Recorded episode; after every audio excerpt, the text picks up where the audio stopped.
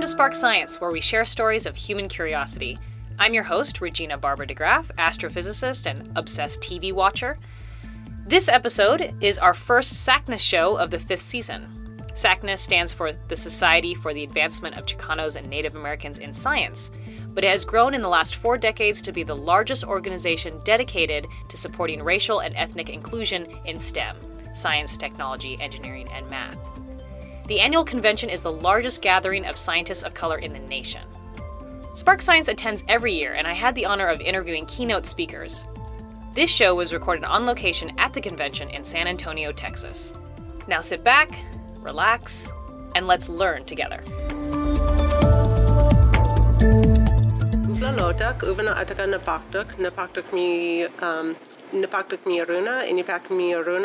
Good afternoon. I'm Doctor Katherine Kanan Nepaktuk milligan Myrie, so my students usually call me Doctor Kat. It's a little easier.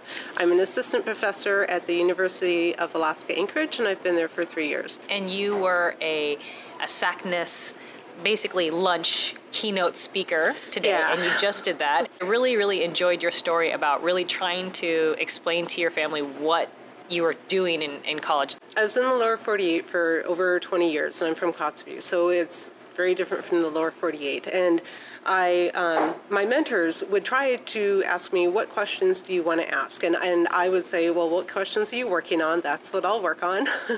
But I didn't have an idea of what a scientist could do, so I wasn't looking for research questions when I was growing up. And it wasn't until I got to the lower forty-eight and started working in research that I realized what you could do with this information, what this these tools that you were given in uh, traditional science education. And so now when I have students who come to my lab, we have at least five different projects going on in my lab, and I'll sit down and I'll go through each one, and then I'll ask them, which one of these are you interested in, and what aspect do you want to study? And some students um, take whatever project I happen to be working on. Other students will come to me with their own project. Well, so I was a, you know, a grad student too, and we're kind of those, as a grad student, you sit there and you're like, whatever my advisor says, yeah. I will do. And I don't have these big ideas, because you, you're right, you don't have a, a basis to kind of develop those big ideas. You right. don't, I mean, where, where are they going to come from? Another thing that I wanted to talk to you about is that what are those other projects that, that you offered? So I have a student who studies kombucha, for uh, for example. He brews his own kombucha, and he said, I think that there are microbes in kombucha that can probably be beneficial, and I want to figure out what those are and figure out what kind of activity they have. And so from that, we built a project around identifying microbes in kombucha and then figuring out if any of them have anti-Helicobacter activity. And we chose Helicobacter because his partner is uh, Alaska Native, and, and I'm Alaska Native, and, and we're both really involved in the major causes of of illness in Alaska Natives. There happens to be a microbe that causes cancer, Helicobacter pylori, which is a gram-negative bacteria that causes ulcers, but in a small subset of people it causes cancer, gastric cancer and colon cancer. And oh, those wow. happen to be two cancers that are highly prevalent in Alaska Natives. Because we're trying to compare these different homebrew recipes and figure out if any of them are able to support the growth of these microbes and are more amenable to perhaps using this as a probiotic in kombucha. That is awesome. I mean, yeah, we're, I'm really excited about that project. What do you do when you're trying to explain the, these projects yeah. and, and you're trying to explain them to even, even just undergrads that you're working yeah. with? That was part of my talk too. And, you know, I'd go home and I'd tell these things to my dad, and he'd be like, okay, his eyes would glaze over. And I get that. So when I talk to undergrads, um, I... I like working with freshmen because I can I can tell them the proper way to hold a pipetter. Yeah. So I bring in They're freshmen. Like almost an empty slate, right? Yeah, like they exactly. don't have too much. I yeah. can train them exactly how I want. So yeah. when I talk to freshmen and uh, high school students, because I work with a lot of high school students, I tell them, look, what we're really interested in are these microbes that are in our gut. Those microbes live in these really complex communities with thousands of members. Just like you have an important job in your community, these microbes have an important job in their community. And not just within the community itself, but then they're also affecting the host. So what we're studying is that relationship between those microbial communities and the host. Um, and for the host, we use the immune system as um, as our readout. So how is it, how are these microbes changing the host via the immune system. And when we think about the host, we not only look at the immune system, we also look at how they're developing. So how big are they getting? Do their internal organs look correct? Because we can see through these fish because they're transparent. And then we can look at their behavior too, because these microbes also affect the, uh, the way that behavior develops in the fish. So we can see how much time they spend in close to other fish, or we can see how far they travel, and that tells us how timid they are or how bold they are. I focus on this relationship between the microbes and their host and how they affect development. There's a lot of new research coming out about, like, in neuroscience, like yeah. how the gut is affecting your brain and right. how those things are connected. For more information about this, check out our student blog post about recent studies that suggest a link between gut microbes and Alzheimer's disease. Is there anything that's that you use in, in the past or yeah. now or thinking about using that has to do with like pop culture and your science? Well, I was actually really excited that Ed Yong was at the... Um, I know, he's so awesome. Right. He wrote a great book, I Contain Multitudes. I, there you go. And uh, I, so I tell my students to read that book. It tells the story of the microbe research from the point of view of the scientists who are doing the research, while also telling about the science behind those stories. So it's it's this really nice tool to be able to explain why these things are so important. The other thing is that Ed has a series of videos, uh, the I Contain Multitudes series. And so my favorite one to show at the beginning of my microbiology class is a, a show that he did with um, Jack Gilbert, talking about what would happen if we took away all the microbes. And so, you know, it's this apocalyptic view of...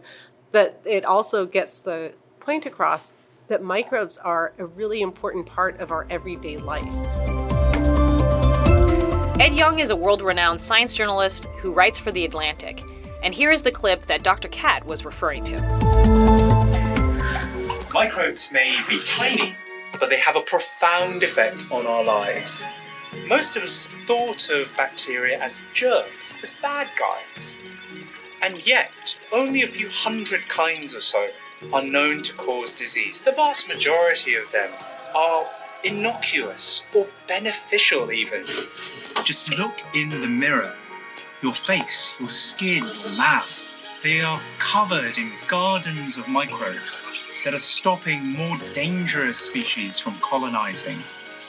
Your guts are home to thousands more species which are eating your food for you. Or perhaps you are eating their food for them.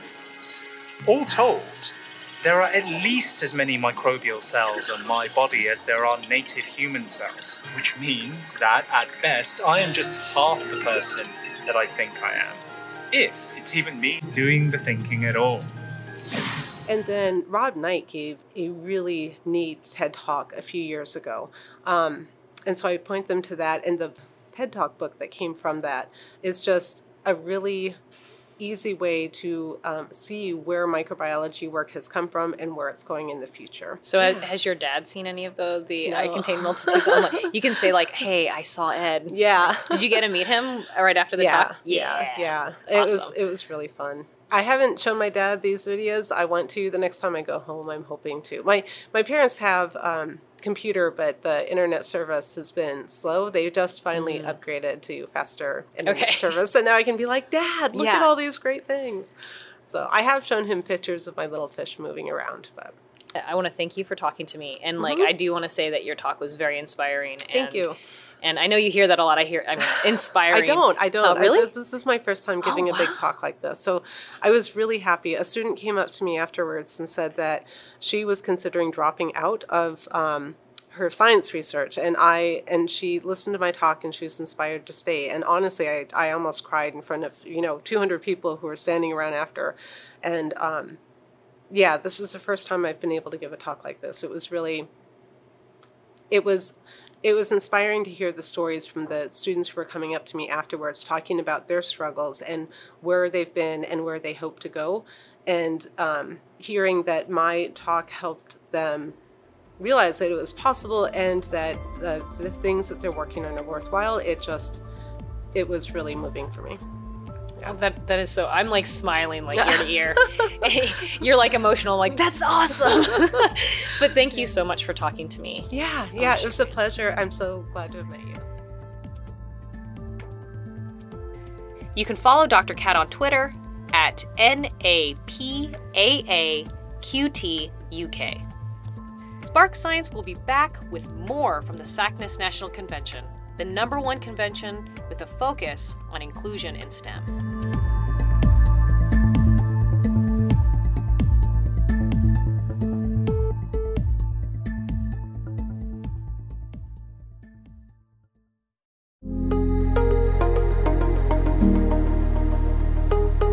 Welcome back to Spark Science. This episode is our first SACNAS show of the fifth season. The annual convention is the largest gathering of scientists of color in the nation. Story Collider is a podcast featuring personal stories related to science, and they came to the National SACNAS Convention in San Antonio. I had the opportunity to interview a student who spoke at the live taping.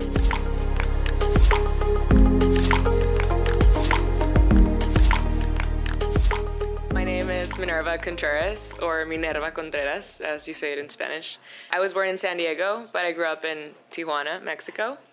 And I went to school for biotech engineering in Mexico, specifically in Querétaro, at Universidad Autónoma de Querétaro.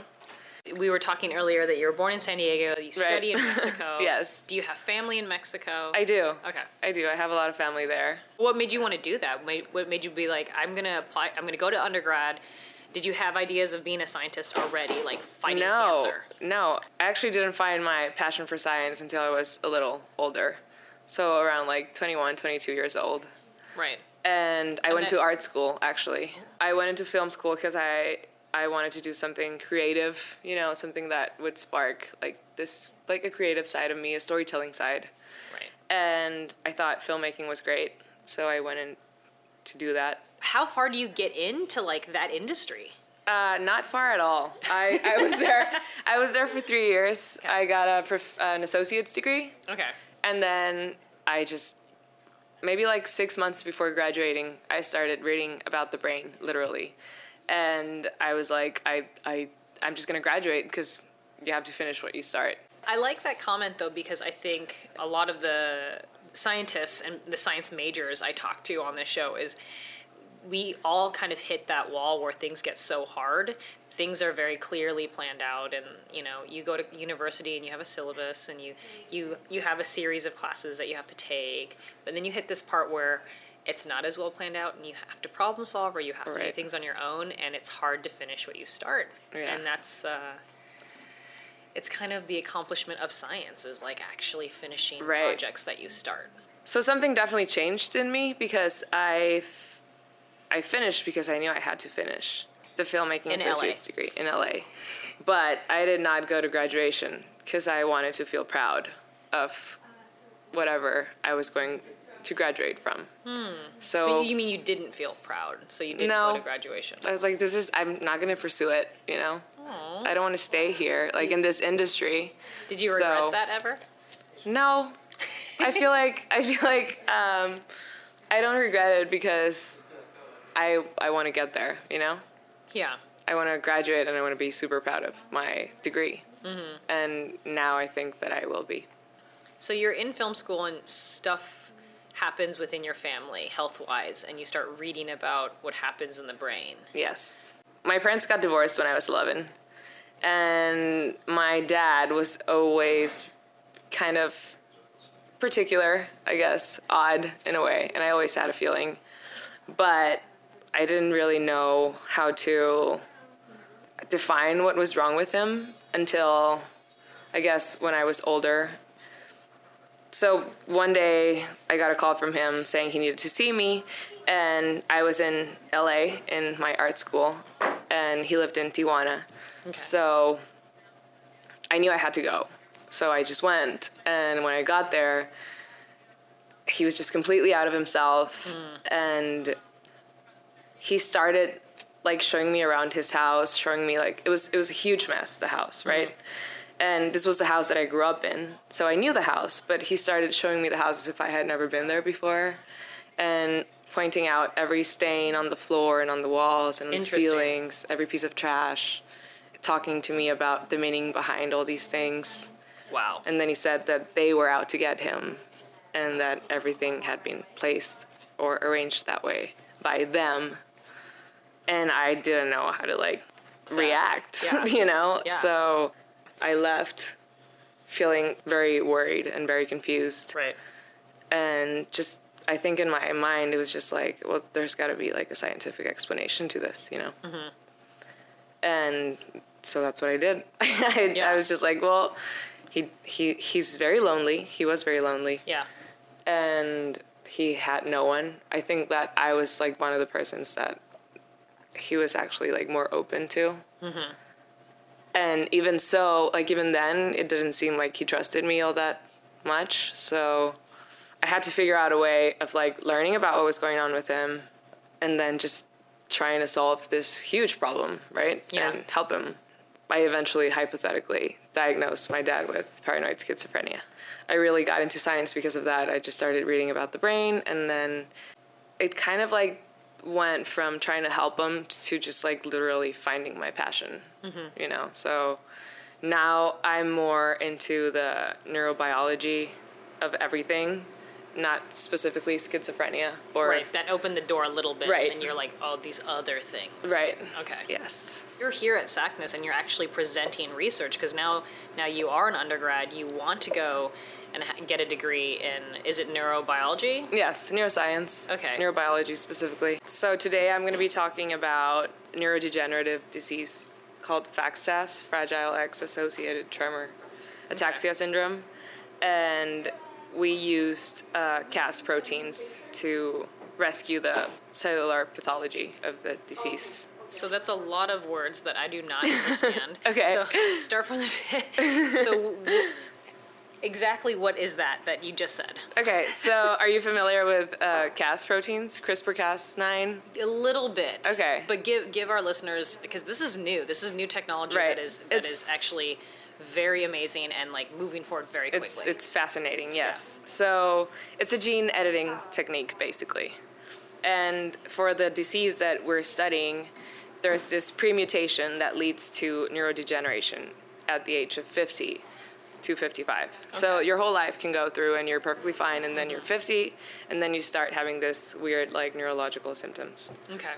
And which are, like, tremor, ataxia, problems with memory. Okay. And so we were trying to see if this protein, and it was engineered at the lab that I worked at, the Yo Lab at U C S Z, okay. to target R N A. So, okay. so it's just, it's CRISPR Cas nine is able to edit genetically, and then the lab edited to, or engineered it to be able to edit R N A. I know that you weren't super proud of your filmmaking degree, but yeah.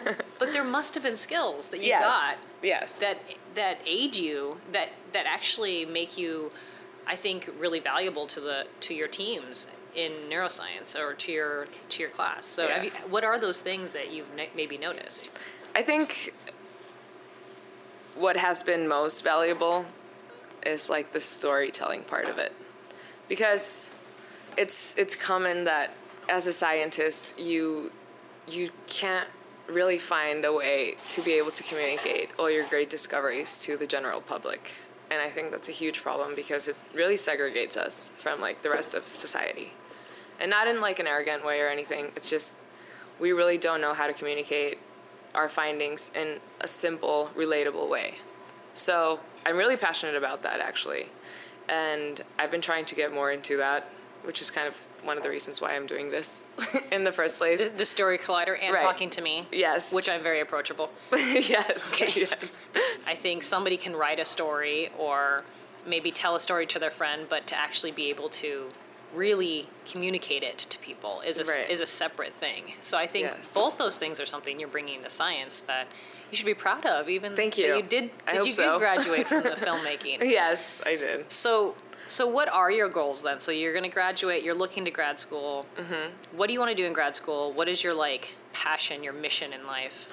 I really want to get into the molecular biology of the brain. I just, I, I'm super passionate about just knowing how the brain works. And I think I owe my need to understand everything to the fact that I wasn't one hundred percent completely able to understand my dad. So it's kind of like, you know, if you, if you look at it like psychologically, I'm trying to fulfill that in a yeah. sense, you know. I'm so passionate about science, and I had no idea about this part of me until I was like twenty-one, twenty-two, mm-hmm. you know. And I feel like if everyone was a little bit more open to just listen about simple science, that like it's actually really relatable, then they would get just as excited as I did, yeah. you know. And you don't need to pursue a scientific career, but I feel like the world needs to be aware of what's going on scientifically, and I want to be a part of that. Thank you so much for talking to me, because that was uh, that was really inspiring, and I hope Thank you, you are proud of your, your filmmaking and your communicating skills, because that is something that is... I'm going to try to be. That is very valuable in your field. Thank you.